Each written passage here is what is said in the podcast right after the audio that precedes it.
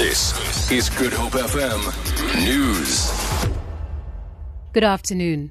The DA says it will push Parliament to urgently summon Eskom's acting finance director, Nonkululeko Veleti. This comes after Sunday papers allege that the cash-strapped power utility had been spending over a billion rand on subsidized food for workers. DA Shadow Minister of Public Enterprises Natasha Mazzone says Parliament needs to verify the allegations. During the McGiffey strike, one of the complaints that we received from the workers was the uh, the bad food.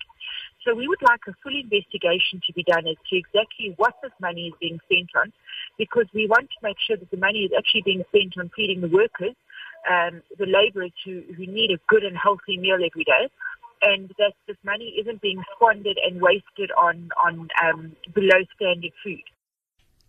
A march against crime, drug abuse, and other social ills is underway in the community of Toekomsrus in Oudtshoorn in the Little Karoo.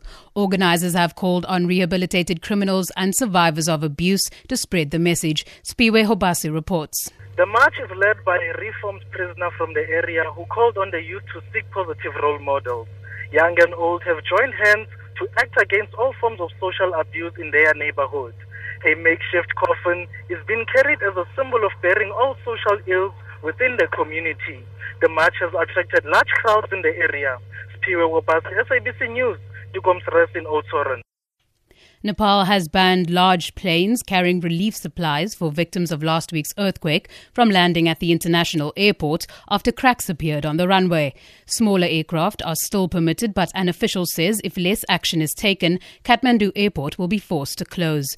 Hundreds of rescue workers have now begun to reach remote areas worst hit by last week's earthquake, which claimed over 70,000 lives. The BBC Sanjoy Majumder reports.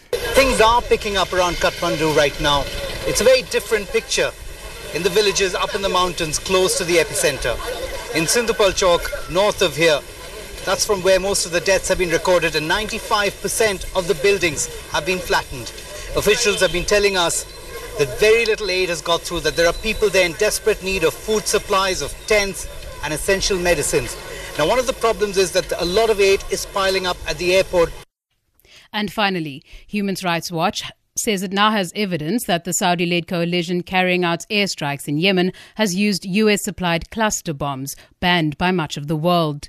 Human Rights Watch says it has evidence that the bombs were used at least twice against the Houthi rebels. Cluster bombs spread small bombs over a wide area and can leave unexploded ammunition buried in the ground.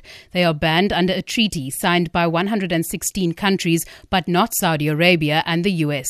The BBC's Sebastian Usher reports. The charge that the Saudis and their allies were using cluster munitions was made several weeks ago. The Saudi military spokesman flatly denied it. But Human Rights Watch now says photographs, video, and eyewitness accounts have emerged, indicating that the weapons have been used in airstrikes against the Houthi rebel heartland in northern Yemen. Most of the evidence appears to have been provided by pro Houthi sources, but Human Rights Watch says it is credible. The group says the weapons appear to be of a kind that was supplied by the US to the Saudis. For Good Hope FM News, I'm Danielle Buzet.